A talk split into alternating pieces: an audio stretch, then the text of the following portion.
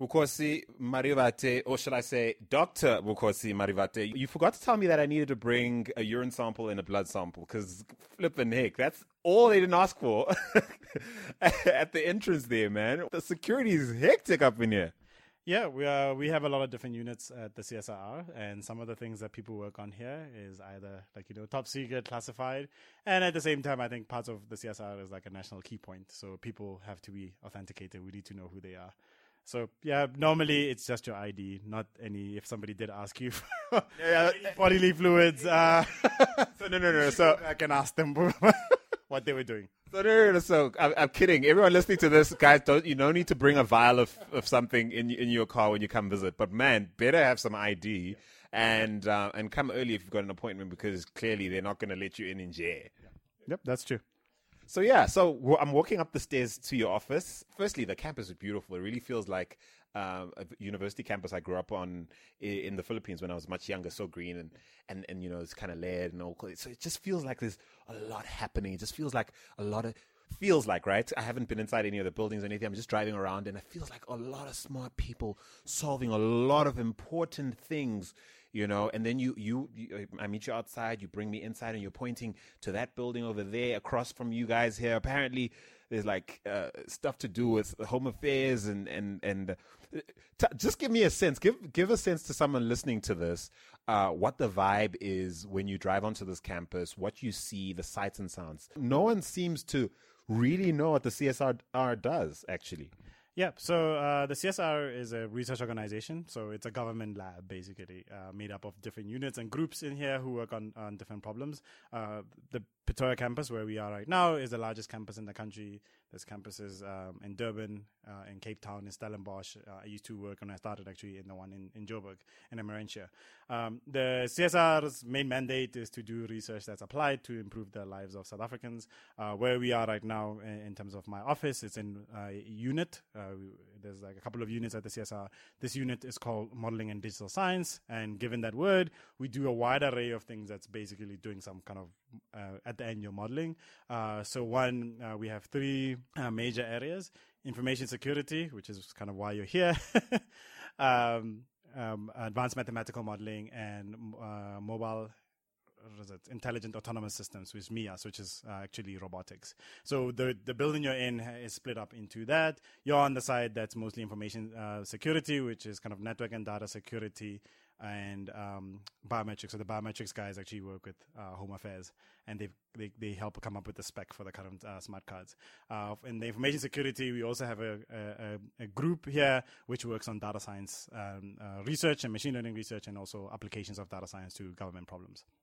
And so I'm here, as you alluded to, uh, because of information security. We had this conversation. In fact, uh, in in last week's episode of the African Tech Roundup, we covered the fact that Russia basically shut down LinkedIn for not abiding by their laws regarding uh, having Russian citizen information or personal information hosted on Russian servers. They shut that down.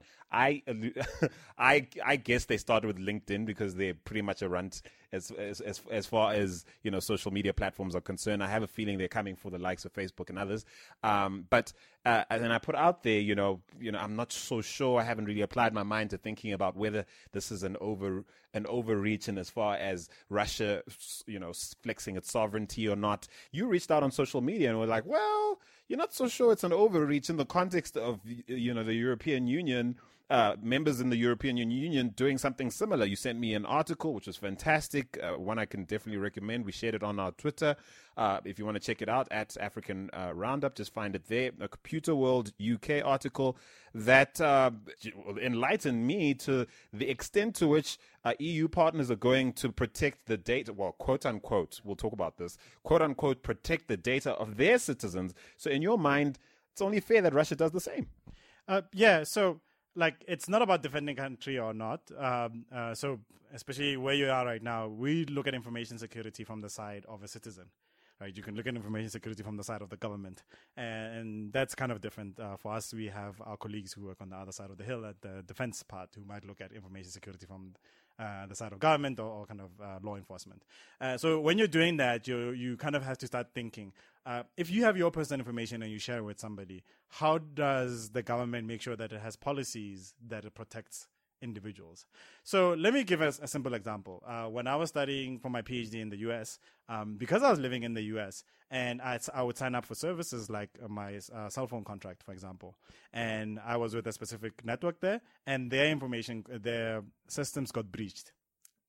Because of the laws that apply to the United States and that company being there, they had to either find ways to compensate me if there was some if there was actually going to be any losses that I suffered, and to also try to figure out how to protect me. So a lot of times breaches happen. If you hadn't noticed before in America, people get free personal uh, information protection. There's companies that do uh, do that type of stuff, and that kind of response from companies is only available if your local laws actually apply to them. So now if I think about South Africa, for example, and your information got breached for whatever service that you're using, and that service is actually based either in the in, in, in Europe or in the US, you don't really have recourse. You've done an excellent job yeah. of not taking sides in the matter, yeah. um, but also just pragmatically showing why it might benefit a, a, a, citizen of any country that their government shows initiative in trying to protect their data security. I suppose it's difficult to discuss these issues without, you know, global politics filtering into the matter. And of course, this is Russia we're talking about, and perhaps uh, not, uh, I don't know, Sweden or Norway or some country that we don't associate with like a, a politically heavy presence in, in global politics and that kind of thing. But let's put that aside because I like the train of thought you, you're giving us. So let's assume Russia follows through, and it's clear that they have the intent to, to follow through on this mandate to, to, to see that this law is abided by. They insist that any foreign company that has Russian citizens on their database host that content in on Russian servers. What is the implication from a safety point of view outside of okay a recourse if there's a breach what benefits are there to uh, a citizen what benefits are there say to the to the country as a whole um so the, the so uh, again, I'm going to use a South African example. Yeah, within this. So we just had the the Protection of Personal Information Act uh, be signed into law uh, by President Jacob Zuma, and it's got specific things about what should happen in the data, what the data that you collect, and how you should, like you know, you you are responsible for security, securing it as a company, and you should collect only the things that you need to collect and nothing more, kind of thing. Um, so, if something were to happen that contravenes that, in as for uh, for me as a South African, I wouldn't be able to go to these multinationals and say, "Hey, you contravened this act in South Africa can you please please fix it? And maybe another anomalous thing would be what happened when it came to um, kind of online shops. Remember before you didn't get VAT charged, and then you know legislation passed that said digital goods because of the pull of the like, hey, we can do business in South Africa or some of the other African countries. We will make sure that VAT is added on there. It's the same kind of thing. People will abide to it as per when they see that they might actually lose out on the uh, on the market. And for a lot of the African continent, there's a lot of users for on, on, these platforms. And why aren't we then working towards actually having a discussion, which is something where I have not yet seen, even within like you know governments in South Africa, to discuss how you bring in and say, hey, uh, make sure the the the the, the data is locally there, so that we can then actually, if there's local laws, those actually apply to you. Because if we know there's been breaches, and every time they announce, we look at them and we think they don't affect us, but they actually do. We would want to make sure uh, that our citizens are protected. On the other side, which is the flip coin, uh, like you know, the, flip of the coin of this is we could look at a country like China, where a company like Google decided to move, to to pull out. So if you're if you're if if we're saying that maybe a government like Russia could go too far, but you had Google pulling out of China for the reasons where it was like, okay, it's fine that you want to have local restrictions, but the restrictions go further than what we as a company, being Google, are willing to go and would rather completely cut off the the, the yeah the relationship. And I think when it comes to Russia and the specific case that we discussed last week, I think that's the automatic assumption that the only reason a government might go in this direction is because they want access to that information when they want it or need it, or they want to be in a position to put pressure on on any given company uh, with a database of people they want to, to access to, to they want to be able to have access to it at any given time. But it's not uh, I suppose it's not it's not fair to assume that's the case because you've already made a decent case for for why it's in the in the best interest of the citizen. That said, I do sense that governments around the world, particularly in developing uh, nations, uh, particularly on the continent, I think governments are around this LTE and 4G wave and and and this debate around licenses and, and, and dispersing them in South Africa, the, white paper, the ICT white paper, and etc. I, I think governments are beginning to realize that they missed the boat, maybe on some level, uh, in terms of participating in the growth of mobile, which really has been the most.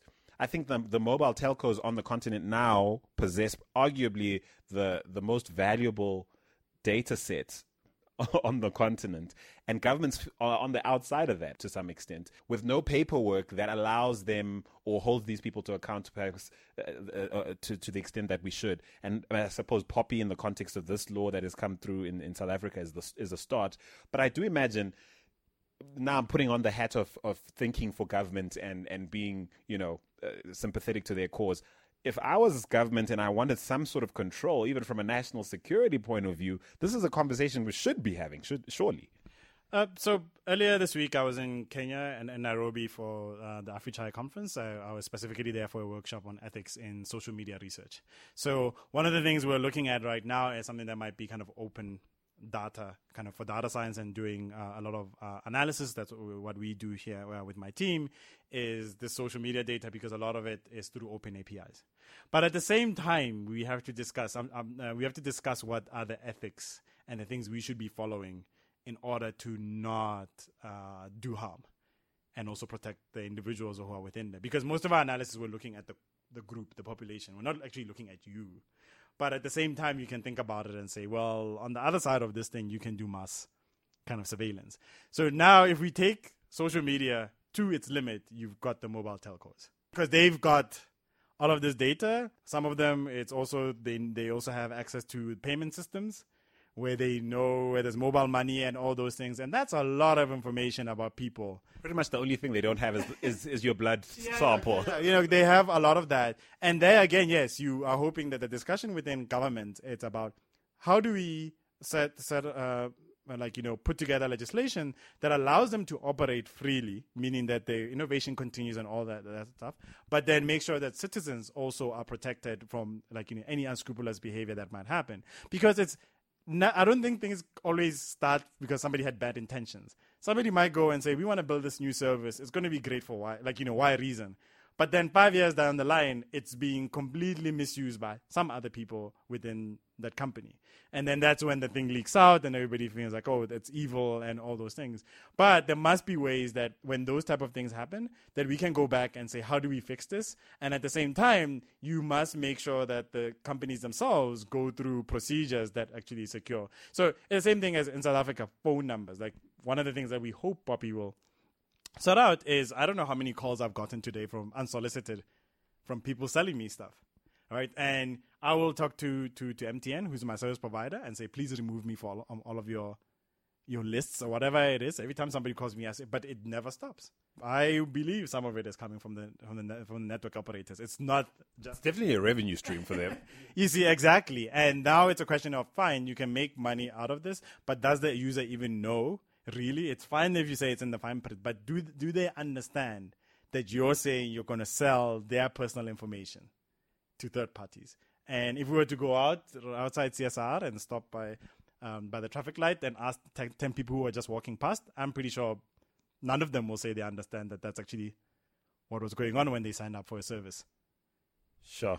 So let so help me understand like practically the implications of say um, African nations following the footsteps of what European uh, nations have decided to do and what Russia is clearly deciding to uh, enforce in their country. If we were to attempt to go toe to toe with that, what would be some of the unexpected practical implications on day to day life, maybe from a startup aspect in terms of the complexity of just starting something that rec- that needs to adhere to, to government principle or go- government laws? It, would it have a knock on effect on on the attractiveness of, it, of, of this market as a destination for multinationals who are looking to do business here. What sort of things, pain maybe early on in the short term, might we expect if Africa goes in this direction as well? So uh, I, I can't speak as a like you know from the law perspective. I'm not a lawyer, and then two, also the other one might be public policy. I think people might be those type of people might be better suited for this. I can take a stab at it as saying that one, it might be very interesting to see, like you know, you hope some somebody like the A, like the um, the AU would be the ones leading of saying let's standardize the terms across the continent because if we do that, it's easier.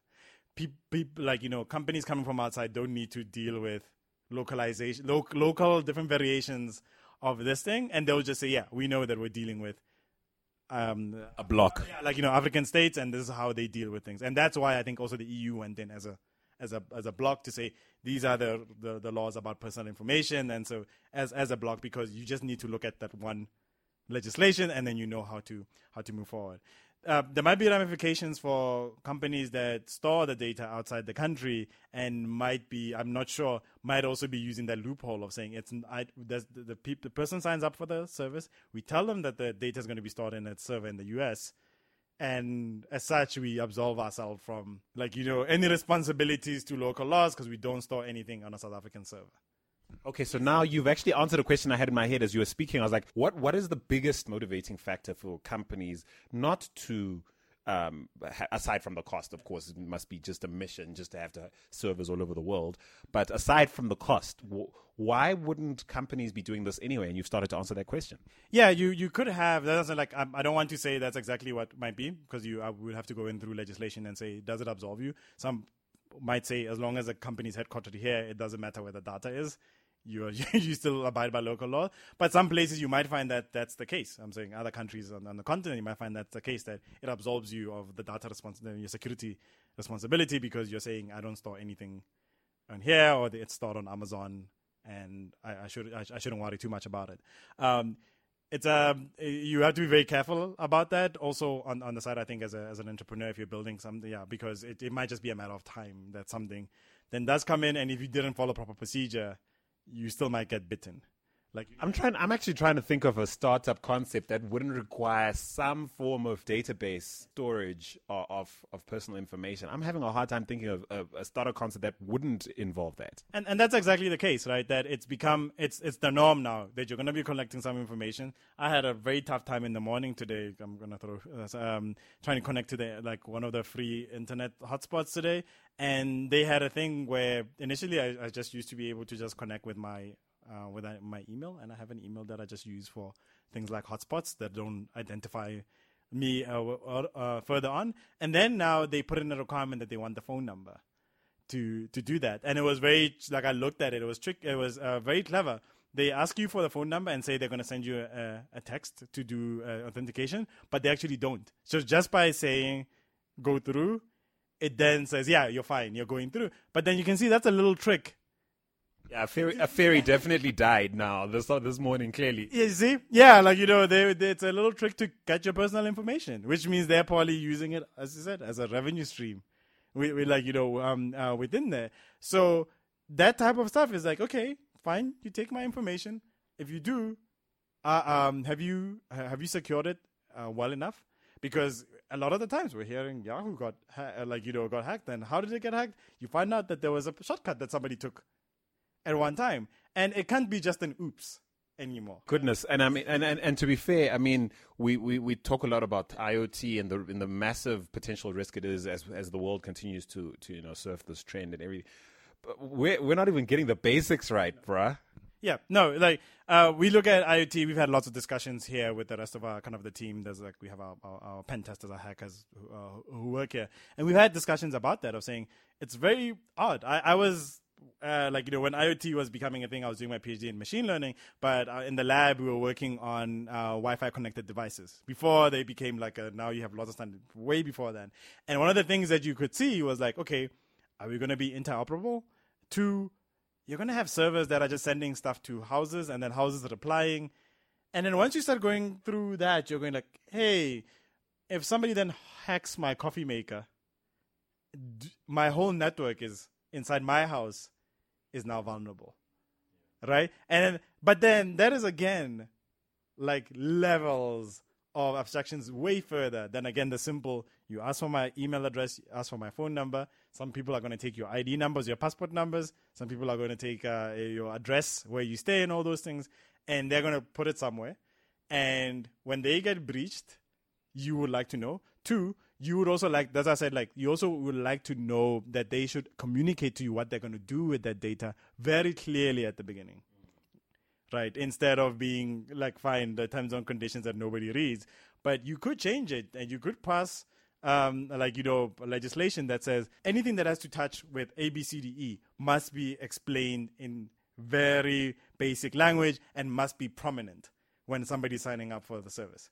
Like that would change a lot of and like whatever color coded saying that if it's like the the the the, um, the most risky type of personal information, it must be in red in bold right? And then anything else can be orange. And then if it's very like you know unlikely, it might just be your your first name. They don't take your surname. Maybe that's green, like because that piece of information by itself, if it was to to go away, it it might not really identify you. But then if you put all these things together, it's such a big like risk if it actually gets stolen. You know, I just got a chill as you were speaking because I'm realizing I mean, we've recently just covered how the, the mobile networks are the mobile networks are rolling out these big IoT networks. They're investing heavily in that area. You've got private companies doing the same, and they they're selling this huge big thing. They'll be selling into the security industry, the logistics industry, and we don't have laws protecting us on a basic level. Well, I mean, in the case of POPI, at least it's a start, you know, as far as South Africa is concerned. But really, continent wide, they're gonna know where. I mean, your I mean your kettle that's linked to, or the brick in your house that's is gonna be linked to data that's totally hackable and saleable and potential and leaves you open for. And so I, I'm beginning to start. I'm beginning to see for myself now, as really as an enthusiast in the space, like the the the scale of the risk here. It it's really is huge, isn't it? So, like one of the things I maybe I, I should say, I'm a kind of machine learning researcher. I'm in data science. I love having data. Like that's something like people might say like, hey, I'm bashing like uh, bashing the area and data is useful and it could be used for all these other things. It could unlock so many new industries. It can. Right. My day to day is I have to deal with social media data. I deal with also personal information data that comes from places where I have to make sure it's secure. We have to have policies about how we manage our data here. Uh, when we get it, some might come from municipalities, some of it comes from uh, private companies saying we're looking at this, we're trying to solve X. Can you help us? Right? You know, some come from government departments, but we have to go through internal procedures to make sure that I'm not going to be tomorrow going back to a government department and saying, oh yeah, somebody got in and, and, and took our stuff. So I love having data because that's what I do. I'm talking about information security here because we've had to think about this even when we're doing our machine learning work. Like to say, how are we going to make sure that we don't expose people? But then, yeah, now when you start going in and saying, okay, there's this thing IoT, it's a bit of a wild, wild west at the moment. And like, you know, the, that, that uh, other week where the whole like you know half the internet in the US went down and they found out it was a like you know, distributed attack using IoT devices. We kind of saw that coming. It wasn't uh, like you know. It and, and you know you know wasn't mentioned nearly as much is all the personal data that was linked to that attack. We, we haven't we it was almost in fact it hasn't been covered at all so we haven't even started to consider the the the knock on effect in, in as far as exposure yeah to, to as far as personal data is concerned. We, we really just talked about the fact that the, the internet went down. Yeah, there are a lot of people just looked at that. People aren't going like, "Hey, did the account information that's connected with the service because you might have signed up with whatever service provider for your IoT device." Whose cameras did whose cameras did they hack? To, whose, which traffic did they draw? It's not even that. I know, like a couple of years ago, there used to be a website that published um, these Wi-Fi cameras, their IP addresses, because a lot of the manufacturers were just opening up the. As soon as you connected to your network, it would broadcast and say, "I'm here." And then, so there was a website, there was, I think it was Security Man website, where they were just showing how bad this is. And you could just randomly go onto a IP and see the person's house. That's insane right there you know what? Uh, this man, uh, yo, this man it, has a meeting. Uh, it, it, a few minutes away, and and I don't want to keep you from that meeting. There is no way we're not going to have to chat again because I mean you've raised so many issues. My mind is bursting. I probably sound uh, partially incoherent to our listeners usually. Uh, yeah, so um, that's because my mind is just racing because of some of the stuff you've raised, and we have to have this conversation again. Yeah, I look forward to it. Man, so ladies and gentlemen, it is Dr. Vukosi uh, Marivate, and it is Doctor to you. Shout out to the, to being a Fulbright scholar, bro. Thank you. Thanks a lot. Yeah, man. So the, and the PhD is in uh, data science, in, com- in computer science, but with a focus I was in machine learning. All right, man. Well, only the best for this show. Thank you so much for being here, bro. Thank you.